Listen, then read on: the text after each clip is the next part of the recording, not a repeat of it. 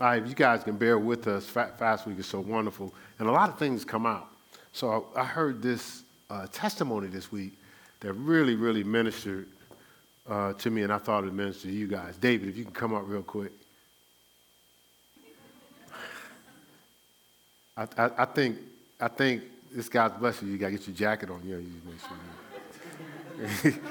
but I think this will really bless you. We we was just having a conversation where he had called for something else, and we just you know we had I don't know we talked for I don't know half hour, forty minutes. I don't, I don't know how long it was. Had a great conversation. So I thought it was you, you come on up here, come hang out here. You know, just you know, you know, so people can see you.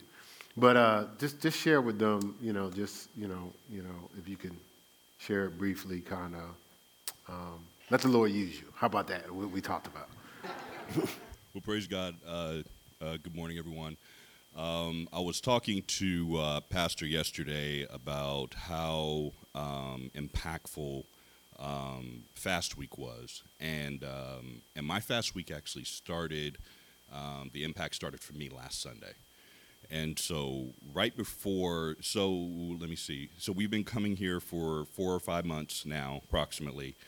Um, and Shonda started coming first, and um, her and my daughter TT, um, Tiana, and uh, they were telling me about the church and how much they enjoyed being here. And uh, you know, eh, prior to that, I hadn't been involved in church in, I think, a little over ten years um, since I had uh, walked away from from God. And uh, so when they started attending, I was like, well, I'll go ahead and go. I don't know why this particular um, church or time, um, but it just seemed like it was the right time to do it. And so came and visited and had a been uh, just having a great time since. Um, so prior to that, um, of course, as we know, you know, we start attending church, but you know, the sin doesn't just fall off immediately. You know, we don't just walk away from all the sin right away. But two things that happened recently, about a month and a half ago, um, I was praying uh, because I started. You know, you guys, you guys are pressure salesmen around here. Um, you got this this this whole morning intercessory prayer kept coming up every time I turned around, and they're like, "Well, you on the morning call? You know, um, have you have have you have you joined the morning call yet?" Um, and so I uh, I am normally a, an early bird anyway, and I was like, well, let me go ahead and uh, get on the call and see what's going on, and I really enjoyed it. And I kind of split it up because they do, of course, the 5 a.m. to 6 um, intercessory prayer, and then at 6 a.m. they start Bible study. Um, so I do the intercessory prayer portion, but then I go into um, kind of a separate time of um, prayer and Bible study um, on my own um, that God was leading me into. But during that time, um, I heard God telling me, you know, hey, um, I need you to stop drinking. And I was like, all right, whatever.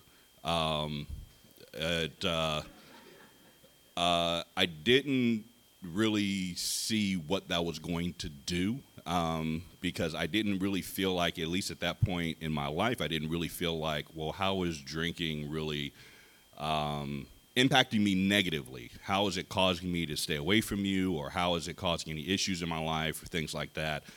And um, I really couldn't think of anything, but I didn't really, you know, I was like, well, that's just what I heard, so that's just what I'm going to do. Um, I told Shonda about it, and uh, Shonda was like, drinking. Like, if anything, I would think God would tell you to stop smoking. And, uh, um, and I was like, yeah, me too. I don't, uh, I don't know what's going on. And uh, I said, but this is what I was led to do, so I'm just going to leave it there. She was like, all right. And I mean, it must have came up probably three or four more times. Um, and, you know, she's like, you sure it was drinking? Like, because the smoking thing, it's still a problem. Um, and, uh, and I was like, that's what I heard. I said, and I don't know about the smoking. I said, I've been smoking for a long time. I said, um, God's really going to have to help me with that one. Um, I said, uh, I've quit before many, many years ago, and uh, you know it's challenging. Um, it can be it, it, can be difficult for anybody. Um, you know, I'm sure I'm probably the only person who's ever had an addiction, but um, but you know, from let me just explain how it goes. But it, it's hard sometimes. Uh, but anyway, so I, I, I stopped drinking, and uh, you know, I I still kind of prayed and kind of asked God, like, what does this kind of have to do um, with anything, really? And uh, and it was just, you know, He was just showing me that it was just part of the process. And so when it comes to sanctification, when it comes to being redeemed, when it comes to being changed, when it comes to being transformed, all of these things are part of a process that we go through. And throughout that process, when we were talking about um, the message that he gave me and my wife for Fast Week was arrested in the spirit, part of being arrested in the spirit, that process, you know, there's some things that he reveals to us that he wants to remove from us. And we may not always understand the complete um, reason why he's pulling those things from us. But I, you know, in, in many cases, I don't even I don't believe that God necessarily has to explain himself to us. You know, um, God is like, I know everything. I'm all powerful. I'm, I'm, this. And why are you questioning me of all things? Um, and so uh, being obedient is extremely important. And so that was one of the things that I've really been trying to practice um, in coming back to God. And so, you know, I stopped drinking. We went on about our way. And, uh, Sunday, last Sunday morning, before I came to church, um, I was praying that morning, and uh, I really felt like God was leading me um, to quit smoking. And uh, He was like, hey, that smoking thing is coming. So I just need you to be ready because I'm getting ready to ask you to walk away from that. And, uh, and I was like, all right. I said, but just understand that one, I don't want to quit. So I don't know if you guys have ever been there, um, but I didn't. I didn't want to quit yet. Um, I wasn't ready to quit. I hadn't made it up up in my mind, you know, that that was my time or anything like that. I was just like, hey, you know, I'm. I'll get there eventually, but I wasn't ready yet. Um, and uh, I was like, I don't want to quit yet. Um, I said, so if we're going to do this, um, I'm really going to need your help. I said, um, I, you know, I'm going to need your help through this process. I don't know how long it's going to take. I don't know if this is going to be a gradual thing or an immediate thing, but I'm going to need your help. And so that morning before um, I left to come to church, I really just started feeling like, you know, this might actually be my last cigarette. And so I smoked two. Um, and, uh, and, and I, uh, I, came to, I came to church and, uh, you know, uh, you know, I'm just being transparent. I know I'm not the only crazy one in this church, uh, but um, I came to church and uh, uh, I couldn't.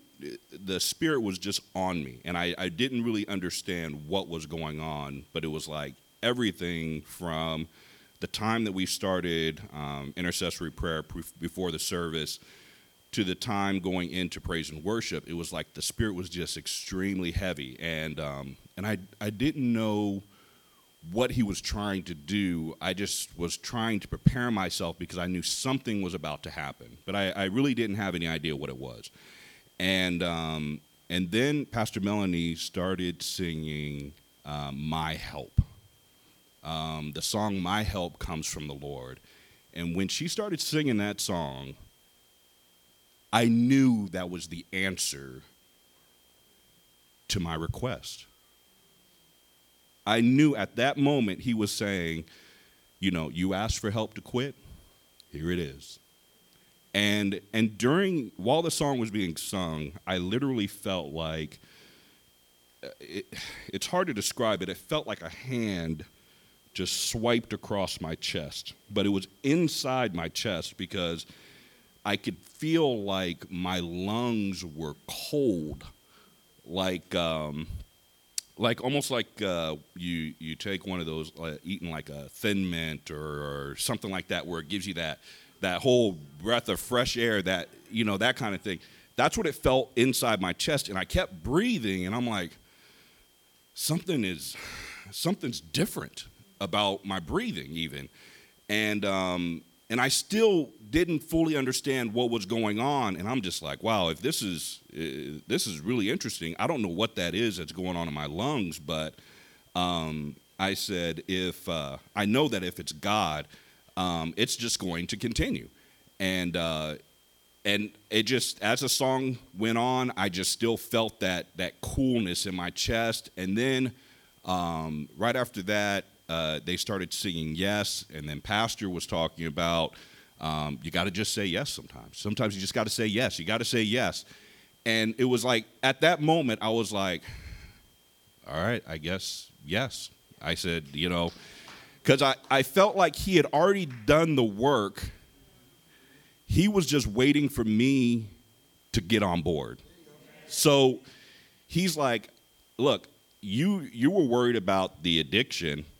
Now that that's gone, are you going to choose? Are you going to make a decision that this is what you're going to do? Because again, God always gives us a choice.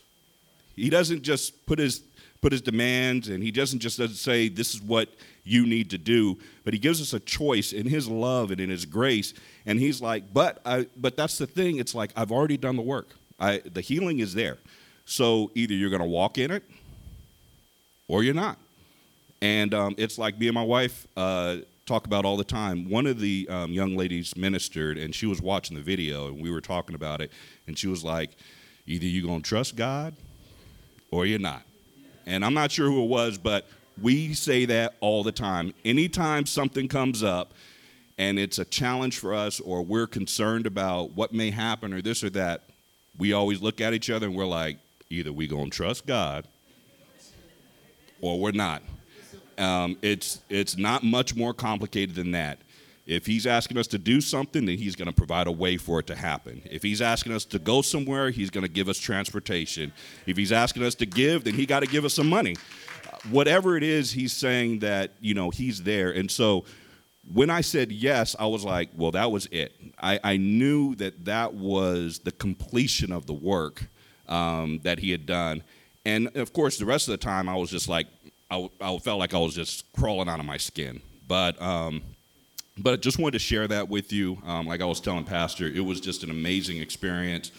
Um, I got home and I was still trying to, you know, just kind of wrap my mind around all of it. Um, but just wanted to say, the praise team, y'all, just keep doing what you're doing. Um, keep hearing from God. Keep ministering what it is that He's placed on your heart to minister because you have no idea the impact that you're having, not just on those in here, but on television or listening to you or whatever the case may be. But just keep hearing from God. Um, it is absolutely a blessing. Thank you.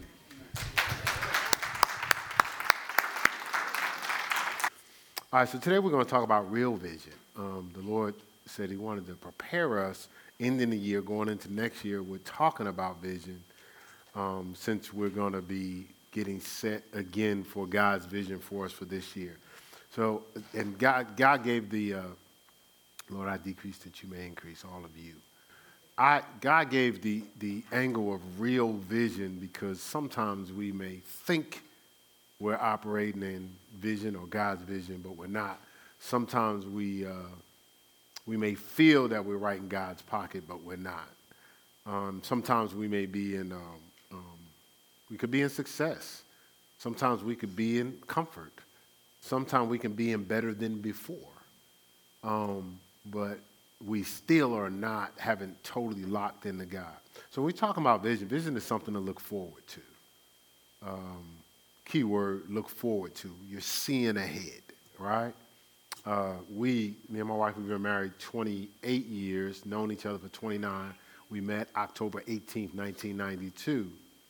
And so we're still the best of friends. We, I was talking to somebody uh, uh, earlier this week. Actually, uh, Genesis said, she says, uh, uh, Pastor Mel is your best friend. She's perfect for you, right? Um, and it's true. And so she is my best friend and you know we work together we spend a lot of time together we interact together we drive together you know we walk talk and uh, have fun together we run around the house together we pick with each other we misunderstand together. Like so we do a lot of things together so well what's, what keeps us going? We always got something to look forward to. Like like you know most of the time if there's a funk in a, in a, in a marriage or in a relationship it's a vision deficiency right? It's normally things get into out of whack or disharmony or out of agreement. That's why a lot of us struggle to get in a relationship because some of us have never been a part of a team. Some of us that's grown up the only child, we never had to share, we never had to consider nobody. Um, some of us, we, we have to be in control, so it's hard to harmonize with people. But, but vision is what kind of brings us together. And, and this is the thing. Um, we were talking about uh, uh, God Talk yesterday. The Lord had me uh, facilitate yesterday. The guys asked me to facilitate. And I taught on, uh, don't tell me. Uh, I knew somebody to tell me. Um, I just like use, you know, I'm getting old. I got to use my memory. You know what I'm saying? Like, okay, you don't use it, you lose it. Uh, it's, uh, uh, let's see. Hold on. Stagnation allergies? Yeah, stagnation allergies. So how, how our, our, our design, who we are, is allergic to stagnation. And so you, know, you, you have something called anaphylactic shock. And what happens is, is like you, you have an allergic reaction, it, you can't breathe. Like, you can't breathe, it can shut your whole body down. You could die. And so, so a lot of times when we stay in certain places too long in our life that we are okay with, we, our, our, our, our inner man goes into shock and we're shut down. And so, could I share what you shared? Yeah. So I was talking to James earlier this week, and he said he, he the VA, he went to the VA. It's just like a regular checkup, or yeah. So he went to the VA, you know, because he's military, so he went to the VA. They got they got benefits, right? And so he goes to the VA, and, and they, was, they, they asked you questions, right? So they asked him questions, and the results was severe, yeah, severe depression. So he's looking at them, which we probably would have, because, you know, James is, you know, the life, the life of the party, right? You know, Joe, I mean, he's diligent. He ain't sitting around the house. Like, he ain't sleeping all day, is he? Right? He's constantly, he's on the move. He's doing like, you know, you know, James, I think, is Jamaican. He got like 17 different jobs. right? But you would never say depression. And so he's looking at them like, y'all need to go back and reassess this. They said, no, based on how you answered these questions, underneath, they didn't use these words probably, but I'm, I'm going to use them. Like underneath the layer of, of your, the, the life you're living is severe depression. Right? And so, so, so, so, so I thought back. Yeah, I used to walk into church. I, I, I worked at a church for 12 years. Went, We went there for 18. And when I walk in, the secretary was like, You okay? And I'm like, Yeah, why are you asking? Like, you okay? And then because of Jersey in me, I would go, What you trying to say? You know, because my thought process was I'm either about business or I'm just cracking jokes, having joy. But I'm never sad. The Lord took me back to that after you talked. He said, what she saw was underneath depression. And my wife used to say, she says, you know, we was, t- we was talking about stress one day. She was, I was like, well, you know, thank God I don't get stressed. She said, yes, you do. I said, babe, I don't, come on. In this house, I'm the dude that bring it. I'm not stressed. She says, I, she says, you stressed when it comes to finances. I said, come on, babe. You know, I'm a soldier with uh, getting finances done. She says, I can tell when we're dealing with finances because you sleep restlessly. I was like, for real? See, I don't know. I'm sleep. But she, but she's like you moving all over the place. Right? So, so what am I saying? I'm saying like when we're in certain levels of complacency, uh, we spiritually die sometimes in complacency. So, so really what happens is we're, we're focused on accomplishments, not fulfillment. And so we, we can spiritually die in the complacency of accomplishments. You know, because we, you know how we keep busy? So we're doing stuff, but we're not fulfilled, right? As uh, uh, David was talking about being obedient. Right, so let's go to Habakkuk 2. And, I, I, David, you said, I'm trying to get this right. You said that there's, so when God, when you start coming to the kingdom, the sin don't go away. But you said God starts to now prepare you for what he, he pretty much planned. I'm paraphrasing a little bit. And you said, so a lot of times when he asked you, so when the drinking came up, you're like, what does this have to do with anything? But you was basing it on presently what was going on. But God was giving you what was going to get you ready for where he was taking you, right? Right? Kind of close? Okay, good. All right, so it's powerful testimony. So let's go here to Habakkuk. I'm not there. I should have instead of been talking, I should have went there because, you know, Habakkuk ain't one, you know, ain't one of those easy chapters to find, right? Easy books to find, rather. Where is it? What page? Before who? After who? Uh, Habakkuk. I was playing, y'all. All right, Habakkuk 2 and verse 2, right? And we've uh, visited this scripture a lot here at this church. Uh, so Habakkuk 2, verse 2. Well, let's start at verse 1. It says, I will stand upon my watch and set me upon the tower and will watch to see. Key word. Now, I'm, I'm getting ready. Standing upon my watches, I'm getting ready, Ed. I'm ready. I'm alert. I'm attentive. It says, and I will watch what? I'm attentive what? To see what he will say unto me and what I shall answer when I am reproved. So this man of God understands I'm, I'm, I'm, I'm prepared to look for what he has to say to see if I'm actually in the, in the position I'm supposed to be in my particular life right now. So, so I'm ready to be reproved because there may be things that I'm okay with, but he's not pleased with. You understand what I'm saying? Right? So, so, so I'm okay with that because I want to be in his perfect will. Remember, we did a teaching, the perfect will of God? I want to be in his perfect will, right?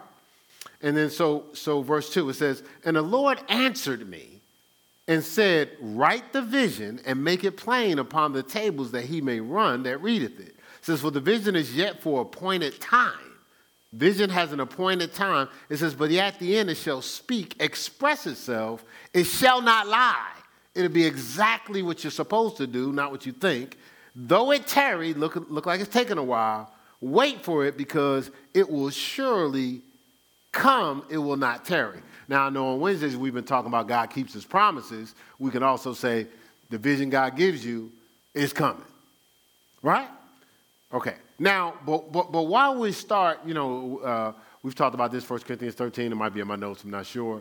But, you know, uh, now I'm looking through a glass darkly, but then face to face. So it's kind of like a, a cloud. 1 Corinthians 13, 12, right? It's a cloud, right? It says, it says, but then, uh, it says, now we know in part, but then we'll know even as we're known. You know, now I'm looking through a glass darkly, but then I'll see face to face. I reversed it, but that's what it's saying. So it's saying when I look through a glass darkly, like looking in a mirror when you're coming out of a, a shower. It's foggy, you know, but then eventually it clears up and you can see face to face. So he's saying in our life, being born in this world of sin and iniquity, uh, we start out and we see in part. The second part of that verse says, I see in part, right? I don't, I'm not clear yet. So that's what restricts me sometimes because it's not clear. It's like there's flickers of what I'm supposed to do. There was an impartation, right? There was a revelation. There was a communication. There was an exchange. I saw a movie. You know, there's all these little pieces. Remember, we talked about picture and pieces uh, a couple years ago? There's all these little pieces. So he's saying that, that, that now when you get this vision, you have to write it down, make it plain that they can run with it, read of it. So vision is not just individualized, right? It's about others, right? So it's not, it's not something that's private. And that's the tough part. When I first started casting vision in my house, the Lord gave me the vision for the house. I got to share with the house. So God's telling me what? Something that hasn't happened right? To share with these people that's living in the here and now. So I'm risking what? When I share it, if it don't work, man, this spiritual fool, what are he talking about? So I had to be willing to look bad. So, so especially for the leaders and the visionaries of their homes, we got to be willing to look bad, right? So this is the thing. What he was saying was see it, be it, and share it. See it, be it, and share it. Right? See it, be it, and share it. So this vision has an appointed time. So, so we know this, and we, we talked about this in, in um, I Keep My Promises. We talked about how uh, to everything there's a season, there's a time for every purpose, right? So that uh, you're in the and governors what? To the appointed time of the Father. So, so purpose has a, a time appointed, but accomplishments and things that we do have seasons attached to them. They're subject to change. But purpose is, is, is earmarked for a time. So you go through seasons to get to purpose, right? Does that make sense? All right, so key, key, thing here is he says, I'm going to watch and hear from God. So that means there's a communication from God has something to do with vision, right? Not just how I feel. Not just I was watching the news. Not just I was talking to my girlfriend and she started a hair salon, and I, I think I'm going to start a hair salon too. Right? Not just I was hanging out with the fellas and they, hey, hey, everybody, everybody buying Bitcoin, man, about to get big. It didn't say that. It says it comes from God. So vision is in harmony with God and His Word. So let's say I'm confused about if this vision is right. Does it line up with God's Word? Does it contradict God's Word, right? Because that's going to determine if it's genuine or real or if it's just fake vision, right? So God has been giving us advanced information for a long time. Remember in, uh, this is, was this 2021? 2019 was our eighth year, right? And then that was the year of new beginnings, right? At the beginning of the year. That's when we moved to this building, right? So we had new beginnings. And we did it in the eighth month, didn't we? But we, we didn't know that before the year started. Well, y'all didn't know we ain't had the money. right? So, so, so God has been confirming his word, right? Giving us what we talk about around here, advanced information. Um, but sometimes we've been too busy or too lazy to listen. And we run into circumstance and we go, where did this come from? But God, I've been going to church, this, that, and the other. I thought you loved me. Why would this happen? And God is sitting there going, I gave you advanced information. I told you this was coming. You weren't present when the information was being communicated. Just look here, John 16, right? John 16. Again, we're talking about real vision because ultimately what's causing the, uh, the, on the, the stagnation or, or, or as we were talking about some, some of the level of depression on the inside is, is, is the life that we're living on the outside is not harmonizing with the vision that God's given us on the inside, right? And so so after a while, what's going on on your inside show on the outside, right? You know, like like like you know, if you, uh, let's say if you drank for years and you go, hey, ain't nothing wrong with me. Yeah, but you know it's something going on, on the inside, right? Like the person that's getting a, a, tra- a kidney transplant, it didn't happen that day. But see, but because you can't see it, you're not like when you see stuff like when you see that little uh, uh, you know y'all women y'all see like some type of pimple or blemish on your face you take care of that right away. Or your hair not right right? You jump right on that right? Why you laughing Tony because it's true right? Because you can see it right? Because you, you, wake up in the morning you, what do you look at? In the mirror. But when you look suppose you look into the mirror and you saw your kidney was was corroding because of the drinking you probably would do something about it right wouldn't you it'd be scare you at least right ah! You know, like, like, and that's probably what we need mirrors like X-ray vision mirrors, like you know, or what, what do you call them? Uh, what's the thing? Um, yeah, MRI mirrors. You know, so when you walk in, you be like, man, I got to get myself together. But you're getting yourself together from the inside out, right? So it won't just sneak up on you. Well, a lot of times when we look in that same mirror, we'll see that uh, our, our, our vision is being crippled. It's hurting bad. Hey, there's a bruising there, right? And we need to correct our vision, right? Right? We need to correct our vision from the inside, right? And so, John 16, ah, where was I? I didn't even go there yet. Once again, running my mouth, I should have been turning to the scripture, right? That's the, that's the move. You know, when you're teaching, you talk and turn. You know what I'm saying? So when you finish talking, you get right to the scripture. So I just messed up the whole protocol, you know, for the people that's on the ministry track don't do what I just did. All right. All right, so John 16, 13. It says, Howbeit, when he, the spirit of truth. Now, the word truth there means final reality. Reality. Truth. If you see the word truth, always think reality. And within reality, think real. Genuine, all right? All right, so the spirit of truth is come. It says, He will guide you into all what? Truth. That word truth again, what? Final reality. He'll, we can say he'll guide you into all reality. We can say he'll guide you into all real vision. It says, For he shall not speak of himself, but whatsoever he shall hear, that he shall speak. And look, look, look, and he will show you things to come. Give you what? Advanced information. Right? Just give you advanced information. Let's go to Proverbs 29. It's Minister Lamar's favorite scripture.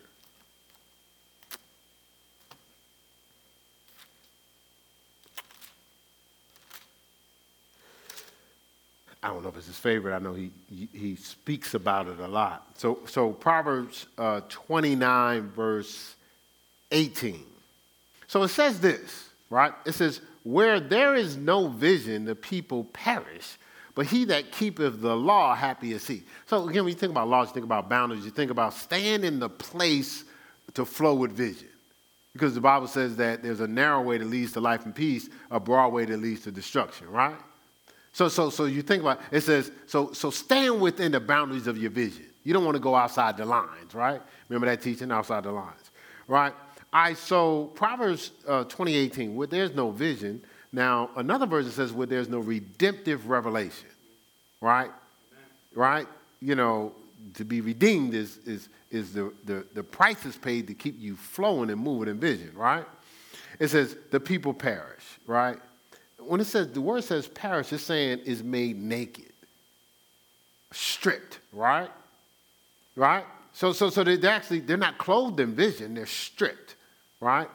Uh, you know, and we think about being stripped, especially when you're not prepared to be stripped, you think about embarrassment, right? Come say amen. right? And, and, and, and it says when people perish, they make poor decisions and choices. So without vision, people make poor decisions and choices because they don't have the compass of vision to play off of. Right? So, so we make decisions what? Based on how we feel, based on what's popular, based on what they say, based on what's going to give us props, based on what's going to give us significance, based on what look good, based on what feel good, based on money. Remember the teaching? Money said it was okay. Right? So, as opposed to making it based on God's design for our life, right? But it says, He that keeps the law, happy is he. The message says, if people can't see what God is doing, they stumble all over themselves, right? When they can't see what God was doing. NIV says, where there is no, no, no revelation, people cast off restraint. See, when I have vision, when I have a focus, when I have a goal, it restrains me from doing things that's to mess with where I'm going. But if I have no goal, I'm subject to do anything. See, see something's restraining me. Guess what? Some of y'all uh, will go to bed early tonight. You know why? Because you got to get up in the morning. So the vision of going to work is restraining you from staying up all night. Some of us, some of us going to stay up all night anyway because we, we don't be thinking. And it'll be unproductive tomorrow. Right? But you understand what I'm saying? So, so, so when you have vision, it restrains you. God, God showed, uh, he showed me in 1994, I was called the pastor. Then he started giving us a vision for uh, pastoring. And then 2007, we came out here to get lost because God kept targeting Charlotte, right? Never been to Charlotte but he had kept to Charlotte. So once we located Charlotte, we shared it with the pastor, this, that, and the other, we kind of shifted our flow. We used to get new cars every, every other year. We changing houses. You know, we was at a, a, church that taught prosperity, so everybody just getting houses. We was caught up in keeping up, basically. Well, but I said, baby, everybody can do what they want to do. We ain't getting no more houses. We ain't getting no more cars. We're to pay off what we have because we ain't taking debt wherever God sends us. But that means we must have believed what God was showing us, even though nothing looked like anything was to happen. But now we, we started operating a new restraint because of what God said. Because we're playing off a vision, right? No matter what's going on, I can't do that, vision. Not, can't do that, vision. I can't do that, vision. No vision? Sure, why not?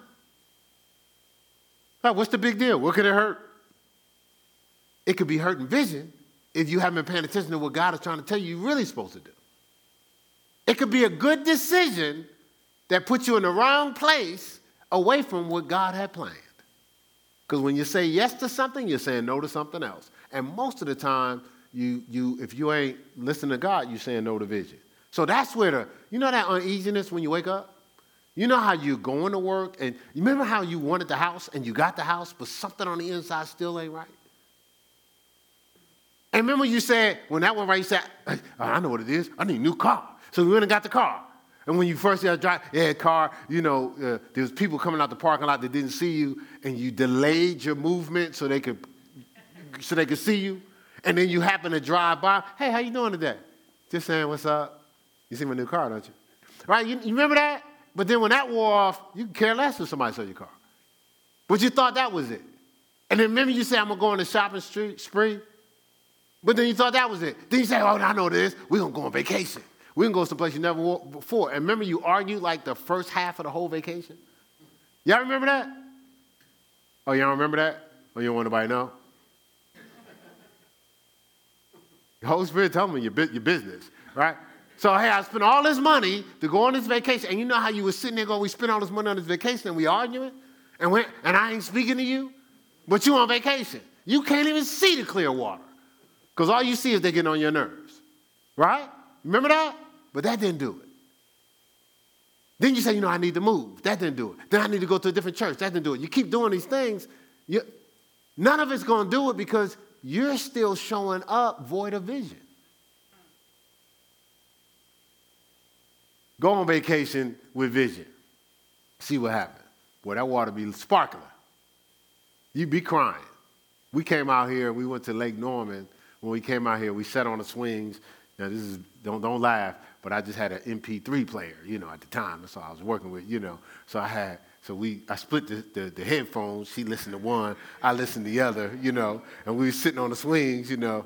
Kind of lean my head over a little bit, you know, because we only had you know the little earpieces, right? But I, I created, uh, you know, I'm, you know, just like I do uh, uh, uh art. I, I love music, so I created a playlist and I mixed in all the things that was spoken to us in our life by all the men of God through our life. Like those. So every vision that was spoken to us, but I had music playing, you know. Um, I was, was I think I gave y'all some of the songs, but uh, it's been a long time coming to Winans, where the change is going to come. Right? You know, uh, uh, uh the, uh, what is it? Could it be you saved the best for last? Winans in perfected praise, right? You know, so this, we just listening to that stuff and crying in tears, you know. Why? Because we was on vacation with vision. Something to look forward to. And that's what, that's what keeps us going. Even when we get to a goal, like, do you think God has a vision that you're really going to totally arrive at in this earth realm? No, no, no. When you get there, keep looking. God got more.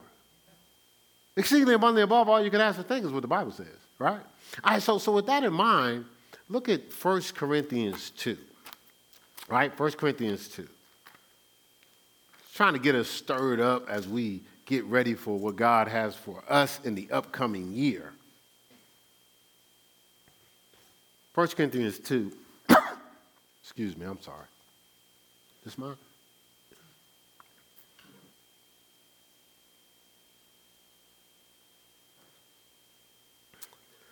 All right, 1 Corinthians 2, verse 9. It says, uh, but, but as it is written, I have not seen nor ear heard, neither have entered into the heart of man the things which God has prepared for them that love him. Okay? That love him. Now it says, if you love him, you're keeping his what? Commandments, right? So not, I love God and I'm saying it. That don't even work for us at the house. You know, so Shayla, you married, you, you, how long y'all been married now? It ain't been that long. Two years? It's been two whole years? Boy, y'all made it there. I'm just like, all right. But, so let's say Maurice says he loves you, never comes home, you know, he don't do nothing you ever ask him to do. Did you take that as love? You're looking for corresponding actions, right? Same thing with God. So, so it says, I have not seen, nor ear heard, neither entered into the heart of man the things which, which God has prepared for them that love him. So God has something prepared for all of us that love him. He got something prepared for you guys, right? He says, but God has revealed them unto us by his Spirit, for the Spirit searches all things. Yea, look, the deep things of God. Remember, he'll show you things to come. Right? He's even showing you what God has prepared for you. All right, let's go to Hosea 4. Well, I'll just give it to you just for the sake of time. My people are destroyed for lack of knowledge, right? For lack of knowledge. This is because thou hast rejected knowledge, right? Now, the knowledge is the pieces to the puzzle or the pieces to the vision. So my people destroyed for the lack of the pieces to their vision, right? They, they're perishing because I'm revealing to them pieces all the time, but they're, they're ignoring my pieces because they're only looking for what's comfortable for them. But some of the pieces aren't comfortable. He just, the, the, the, testimony, he just gave a testimony. He said, I didn't want to stop smoking.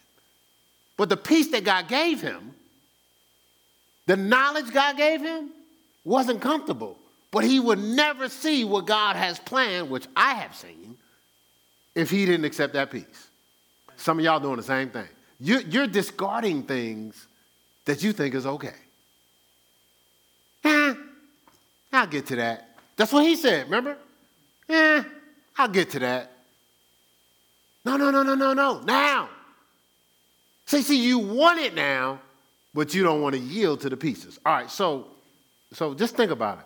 Look, he said, because you're, you're ignoring my pieces, this is what God says for everybody says, God love me no matter what. He says, I will also reject thee, that thou shalt be no priest to me, seeing thou hast forgotten the law of thy God. Look, I will also forget thy children. That's Bible. That's not what I said.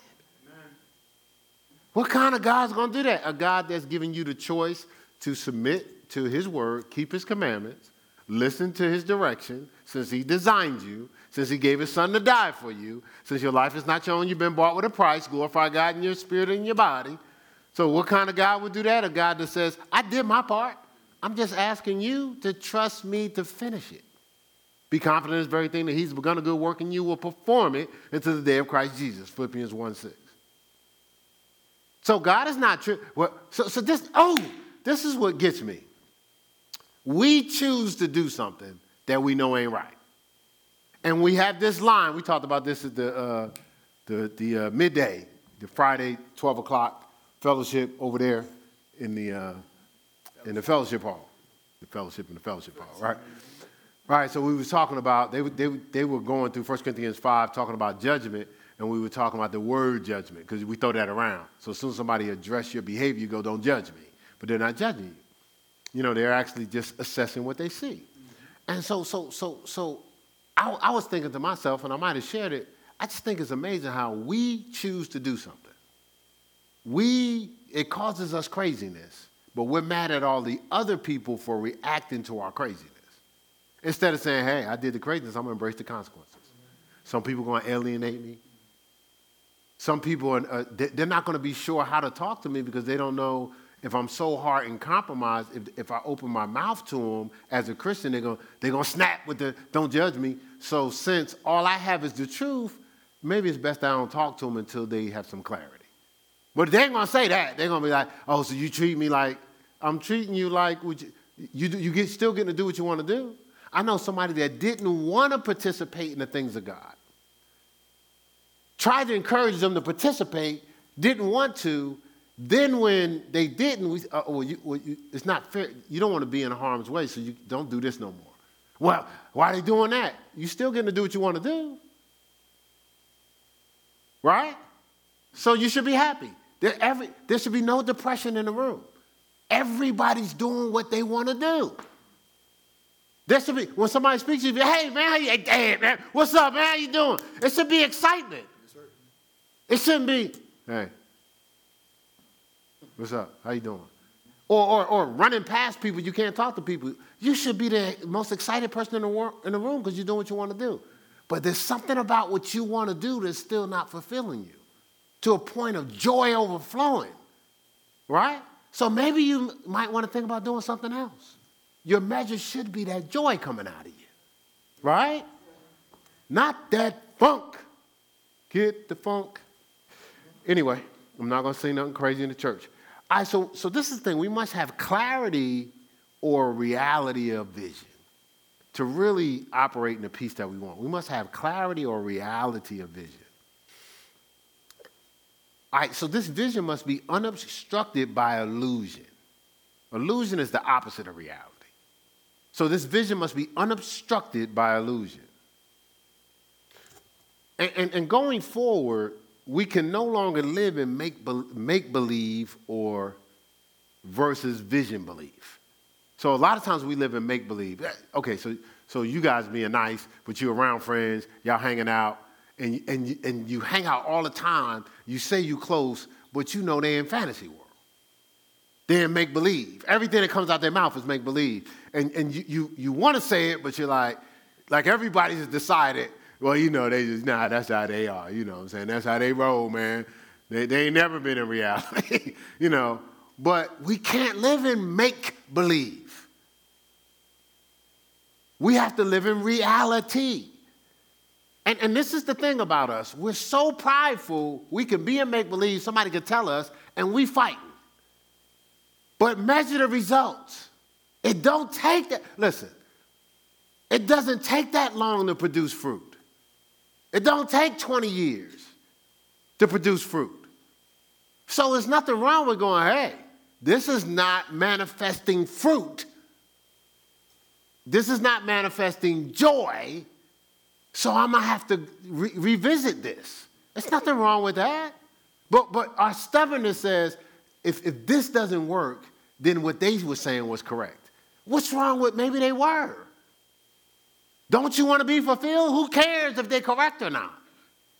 But it's like you think your only fulfillment is if you thought of it, you executed it, you came up, it's all you, you, you.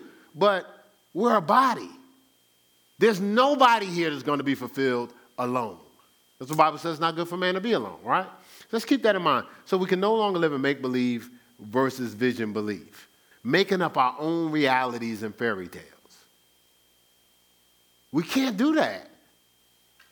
Uh, now, I'm not dogging nobody out, but uh, uh, uh Amelia, you talked about that, right? Amelia said she lived a life. This, now, this was this is on video, so. but she was said she lived a life like when it got uncomfortable, she just changed who she was. You know, took on another character. Like, and then created uh, all the ancillary parts of the character. You know, so she's gonna be great with movies.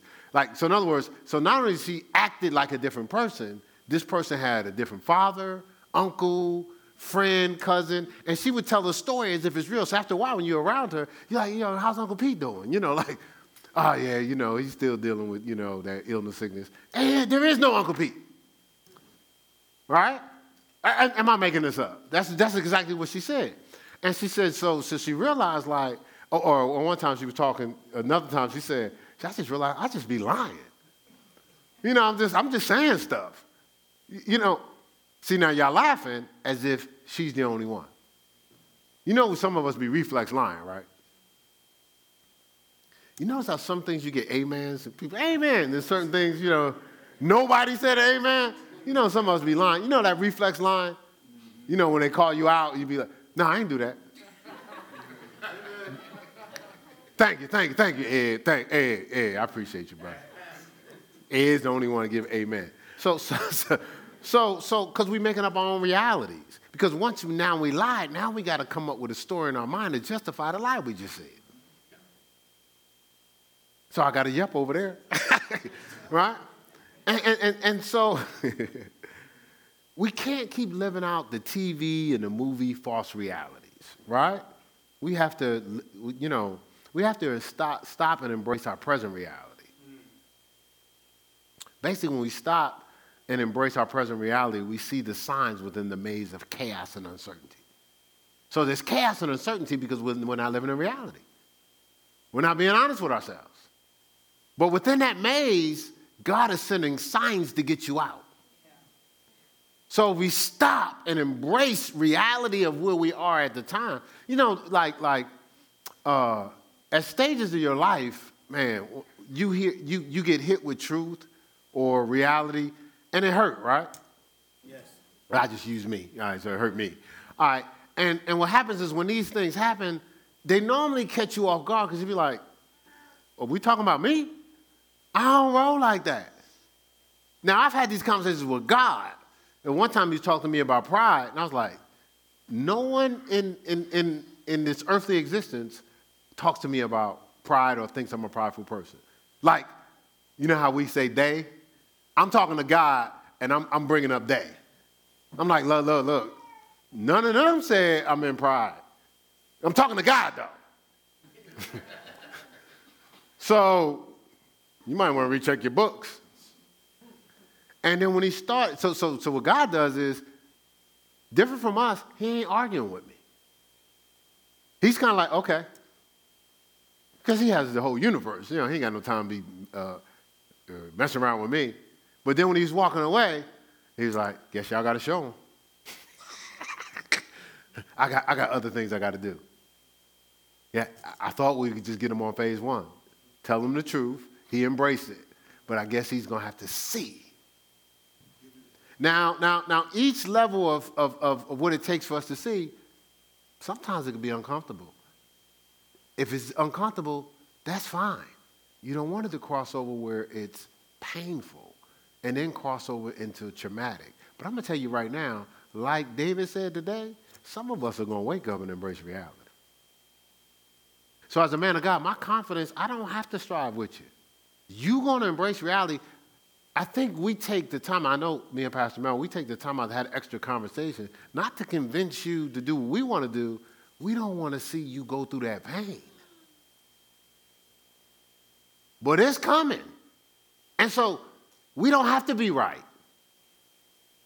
That's, the, that, that's not the goal. The goal is for you not to go through pain.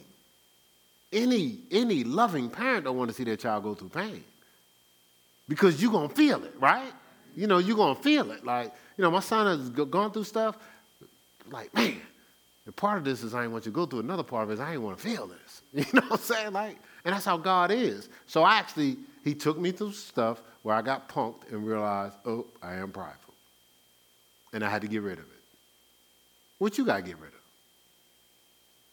All right, so, so, so okay, uh, in this maze, we'll start to see. Uh, I shifted that quick. All right.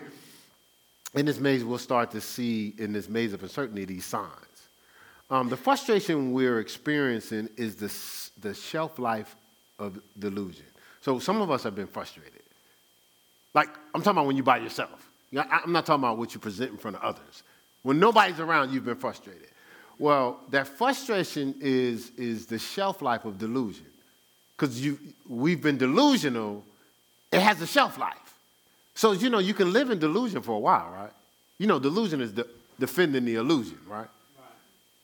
So it's, one thing to see wrong, is another thing to defend it. And then to be cutting people in the, in the process.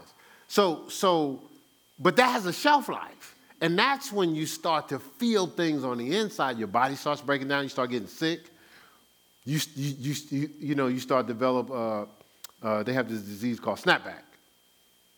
Y'all hear it? Y'all never heard of the disease? Snapback. You never heard of snapback? Well, you keep snapping back. you know, yeah. These I haven't heard of it was a disease, but I relate. You know what I'm saying? You're just snapping back because, because now you're, you're, you're, you're, you're, you're reaching a shelf life of what's going on on the inside, right? You're reaching a shelf life.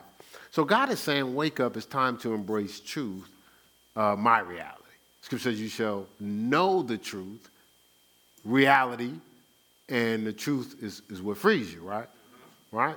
And that's John 8 32. And so, so, so what God is saying is, let's, hey, hey, he's saying, hey, stop. Stop all the, stop, stop, stop. You, you ever, when your kids come and they talk to you and you know they did something wrong and they're making excuses, if you got time, you, you, you let them finish, right? Okay, so now uh, let's talk about the truth. But if you don't have time, what's, what's your flow when you don't have time? we already know he's dealt with this, right? But, but it is, it's kind of like, stop, just stop. You know, like you ever talk to somebody, you'd be like, listen, man, just stop, stop, stop, stop, stop, stop. Come on. You don't even believe what you just said. you, you haven't had those conversations? Well, God's having that with us today. You know what God's saying? Stop, man, stop. Like, come on, man. I was talking to this person I really revered and respected. And, and, and, and uh, learned a lot from the person. But in this particular conversation, God told me in advance, oh no, we got to deal with truth. So even though because of your reverence, you just kind of roll with it, I'm not going to say nothing. He said, you can't do that this time. So this is the line he gave me. Come on, man. This is what the Lord said. Now, I would have never said this to this person in any other conversation, but the Holy Spirit gave me permission. The whole conversation, you would hear me go, come on, man. Come on, man. And then I would give, like, the reality. God saying that to us today. Come on, man. Come on, come on, come on. You know that ain't right. You know that ain't the truth. Let's wake up. So, what he's asking us to do is look in on the signs revealing the purpose, purpose I'm sorry, looking on the signs revealing our purpose destination. Because we, we, you know, we're fearfully and wonderfully made, right? So God had a plan for us. And he ain't off of his plan. And he's saying, okay, that's nice. Come on, come on, come on. Hey, let's look at on where you where you should be, where you can be, and where I desire you to be. No, no, no, no, don't worry about it. I've called you and I'll also do it. Oh, you can be confident. I've begun this work, I'll perform it in you. I just need you to yield to me. Right? That's what he's. So, so that's what he's asking us to do. And this is the thing, but for us to look in, we have to uh, we have to be in reality to yield to what God is trying to do. So we have to start kidding, stop, stop kidding ourselves, stop coming up with the, um, the excuses. You know, excuses are the tools of the weak and incompetent, which build monuments of nothingness, and those who specialize in them are seldom capable of accomplishing anything else. I got that pledging, but you know, it fits, right? Right? And so, so if you're not in reality, you're not present. And if you're not present, you're not going to hear God. So you can't yield, you can't take up your cross as you always talk about in the scripture, and you can't embrace the truth. Let's go to 2 Corinthians 5. 2 Corinthians 5. Again, we're talking about real vision. And we'll spend a couple of weeks, hopefully, when the, when the weeks are over, it'll, it'll clear some cobwebs, open us up to actually now picking up, uh, uh, picking back up rhythm in God's vision, right? So I'm going to read 2 Corinthians 5, verse 10, but I'm going to read out of the Amplified, okay?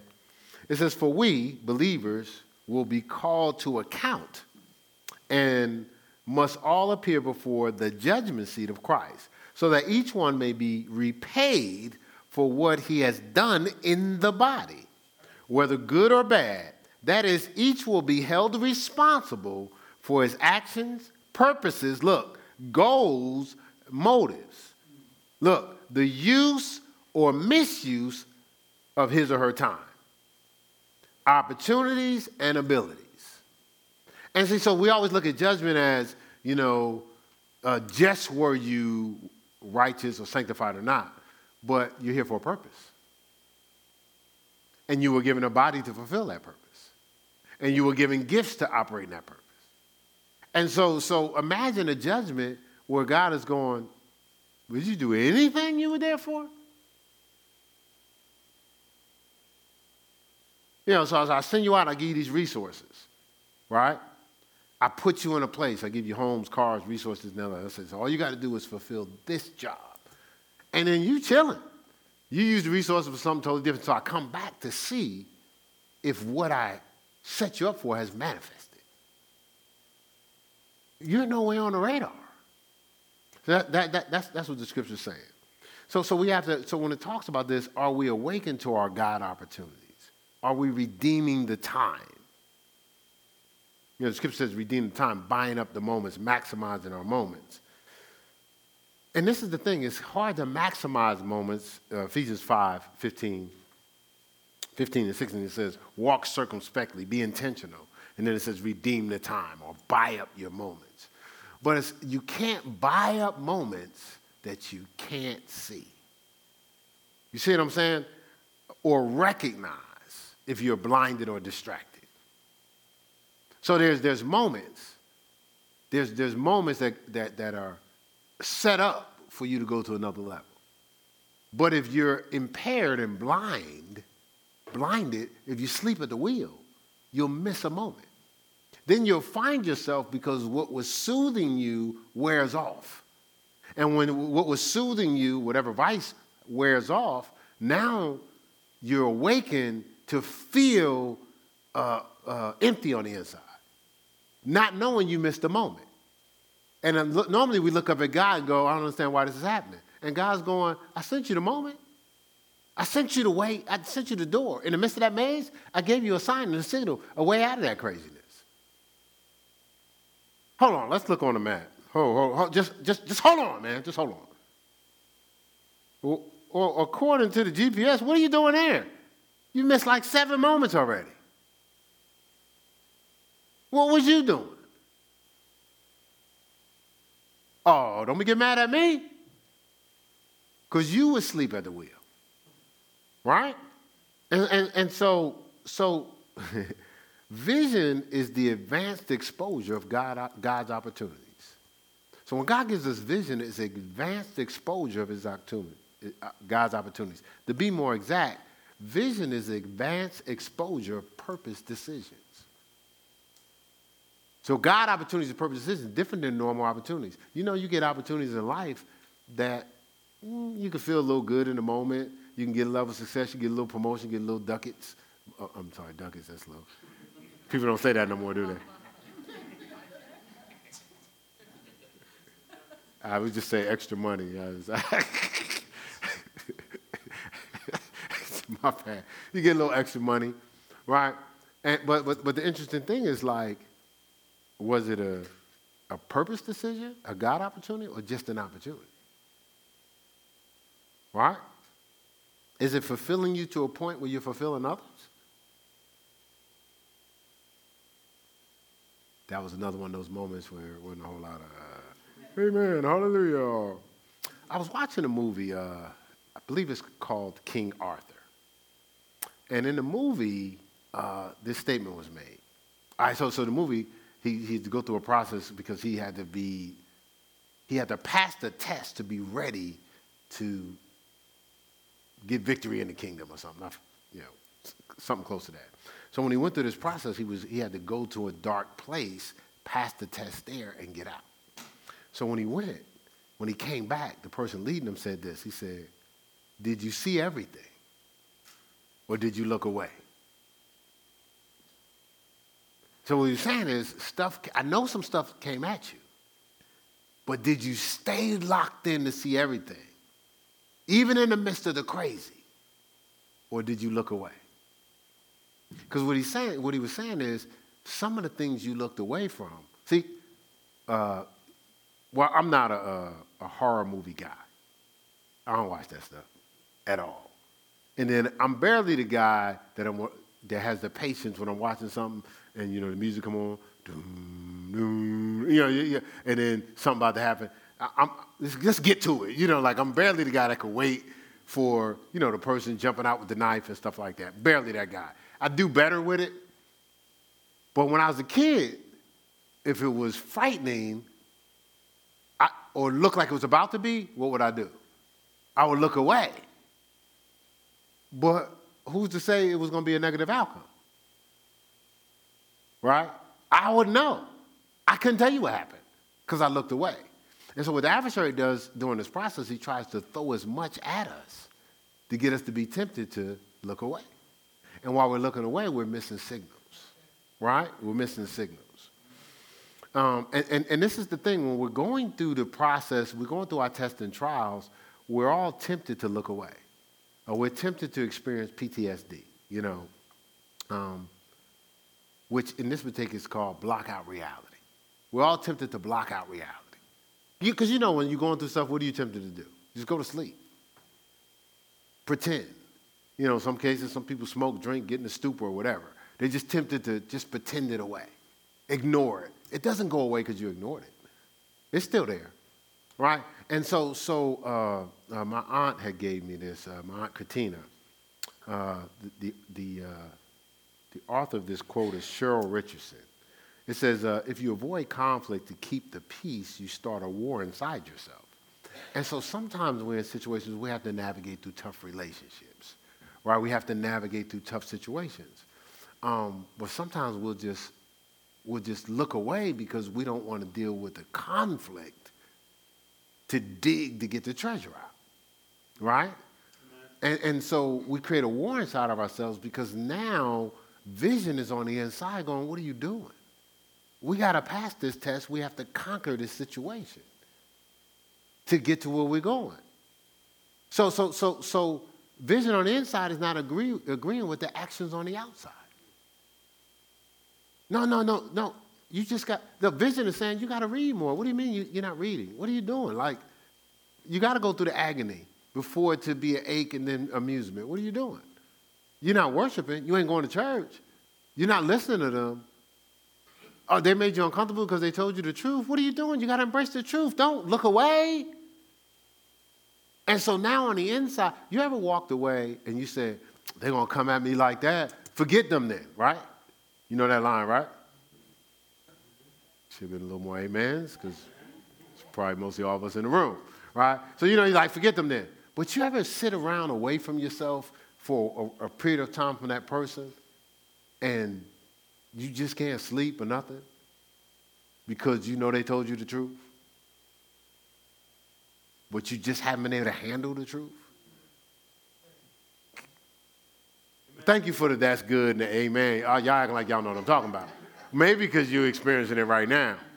But, but what I'm saying is, what God is saying, don't look away. Don't run. Right? Embrace it. Pass that test.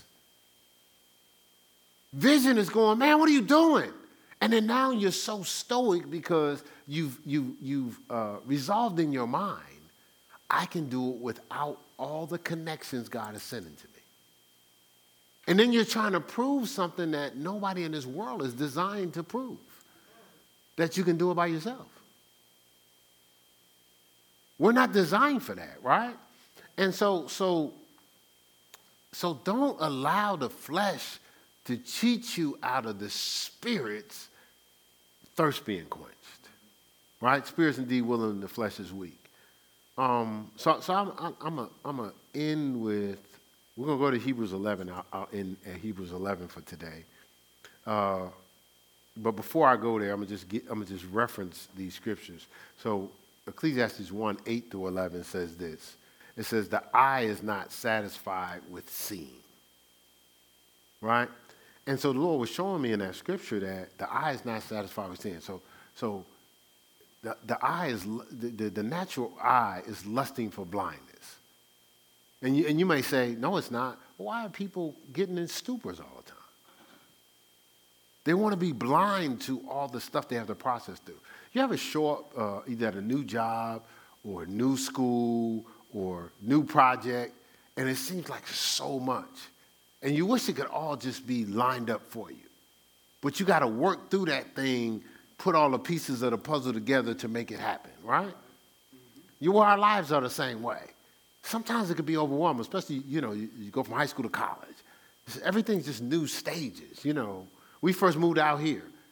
I mean, all I had to do, keeping it real, working for the church, I just showed up. If I had to preach, I just showed up, preach. I didn't have to organize nothing or nothing. I just showed up, preached when I'm done. We, we had the church was shaped, shaped like a stadium. I just walked out of the back tunnel, you know, it was shaped like a tunnel, and I went to my back office and I went home. That was it. I didn't worry about praise. I didn't worry about nothing. When we first started the church, I had to worry about everything. You know why? Because I was the cameraman, I was the sound man. And uh, for, for, for a couple of uh, discipleship classes, I was the audience. Meaning there wasn't nobody else there, you know what I'm saying? So I would, I would, I would teach, do a take, go back, reset the camera, because I'm talking to my, there's nobody, nobody there. You know, then I would sound, remember? I'd do the sound, Pastor, Pastor Mel would sing, I, I would do the sound, and then, then when she finished singing, I'd run up and preach, right? I ain't had no office. My office was sitting back by the sound booth. You know what I'm saying? It was an adjustment. Oh, then you didn't know who was coming to church. See, if you ain't got nobody and people come late, you don't know they coming late because you ain't got nobody. So, so we was at this corner that if you, if you was going fast, you could drive right by the church. It was a dance studio. So what I would do is kind of play it off, walk outside, like just in case somebody came by. No, we over here. We over here. Right? You know what I'm saying? That, it's all these adjustments, and we stacking up chairs. Had to wait till they finished their party to stack up the chairs. Right? Uh, uh, we scratched up our, our, our, the Honda in the front because we had to, to bring the podium in the Honda and the chairs in the Mercedes SUV back then. And then you're trying to rush because you want to go to sleep because you got to preach tomorrow. So I would try to take, you know, six or seven chairs at one time, them black chairs that we got back there, right? I would try to take six and seven chairs at the same time. I didn't have to do all that at the other church. All I had to do is show up. So it's an adjustment. And you know what the temptation is? I remember one day I was like, Lord, really? Like, so we just doing this. You brought us out here to stack up chairs.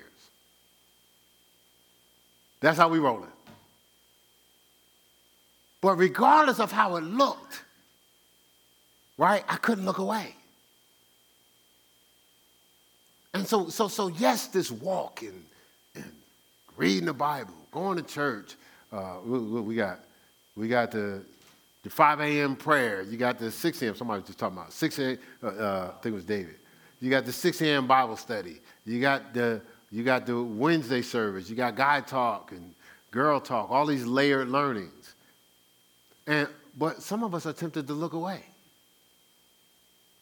And we may think, well, I'm not going to be investing all the time. We invest that time in a whole lot of other things that's not clear in our vision to see what's going to fulfill us. We're so caught up in some of us work, we invest more in somebody else's vision at the job than we do in finding our vision from God. And then we're constantly going through the motions, and at the house, it get kind of funky. You know why? Because it has a shelf life. When people come around you, they're designed to run with vision. They showed up for vision. If you're in a relationship, that person showed up for vision. No vision, the whole relationship is funky. See, it started out, it was about sex. But you know, that has a shelf life. After a while, that wear off. Now in the honeymoon stage wear off, like, ah, that's nice. You know, the, the hey, you know, going to out to, the women to tell you, going out to eat, that's nice. Flowers nice, chocolate nice. But you know, that stuff wear off, right? That ain't gonna sustain a relationship for the next 10, 15 years. Okay, we're gonna run and go on vacation. If if they're not going on a vacation with their friend, and we're not going on vacation to discuss our future together, not, yeah, once I do this, baby, this is what I used to do when we first, because I was pursuing professional basketball. Hey, once, hey, once we get here, we're gonna be fine. I ain't talking to her about our vision together. I'm talking about what my dream that I was too stubborn to let go because I had already committed to it. And she's like, now where do I fit in this? Then I'm moving up the corporate ladder. So where do I fit? I accepted the call of ministry. I got less questions. I can answer more questions. You see what I'm saying? Vision is what, it's, it's what thrills all of us. And so we can be in fantasy and denial because we don't want to, we looking away. When we don't want to walk in the spirit, we're looking away from what's in the unseen, what we're supposed to play off of and live by. I don't, if I can't see it, I don't believe it. That statement saying, I'm looking away from what I can't see. I'm not going to invest in trying to see outside of the natural realm. Let's go Hebrews uh, 11. This, this is, this is uh, when we start uh, getting into clarity of vision and really see what God wants, this is going to help us. Because the Bible says God is requiring that which has been, what he already earmarked for our life in Ephesians, um, um, Ecclesiastes 3.15, right? Uh, Hebrews 11, 1. Hebrews 11, verse 1. It says, Now faith is the substance of things hoped for and the evidence of things not seen, right?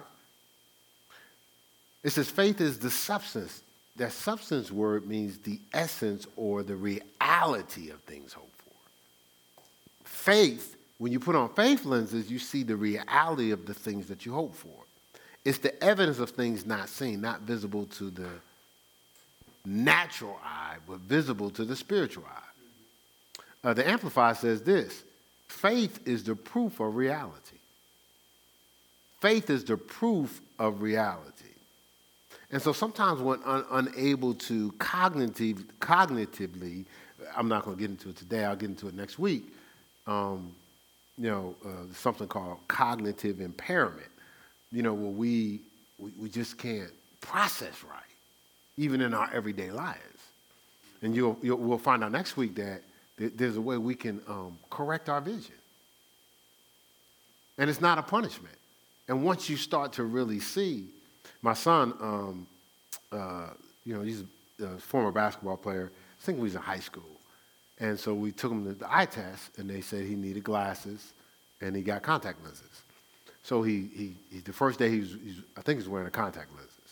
So the first day he's wearing them, he's at the school shooting. So he, he, he comes, either comes home or calls us. He was like, man, I can really see. Man, I can see. Man. So, so we asked him, so what was you, how was you making shots? I mean, he was, he was noted as a great shooter. So how was you making shots? He said, I was just shooting at both of the baskets.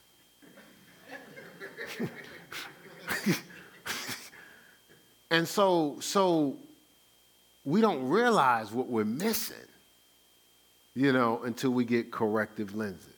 And there's some spiritual corrective, lenses. And if we lock into this real vision, especially as we're going into next year, you'll see what you've been missing. And now um, uh, you'll start to uh, feel that joy coming back, that excitement coming back, that rhythm coming back. And a lot of it is just a vision deficiency.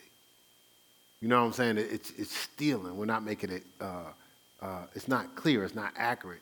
And so it's not, man, nobody wants to just go through the motions, man. I don't care who you are. And, and to prove it, that's why we, we, we get tempted with vices, to, to numb ourselves from the routine. Nobody even thinks about vices when they're fulfilled because their thirst is already getting quenched, right? Amen. Why would you? No one wants to be blind from what they're enjoying. They're trying to be, they're trying to be blind from what they're not. And, and they're, they're, they're communicating from a, like Amelia said she was uh, operating the different characters.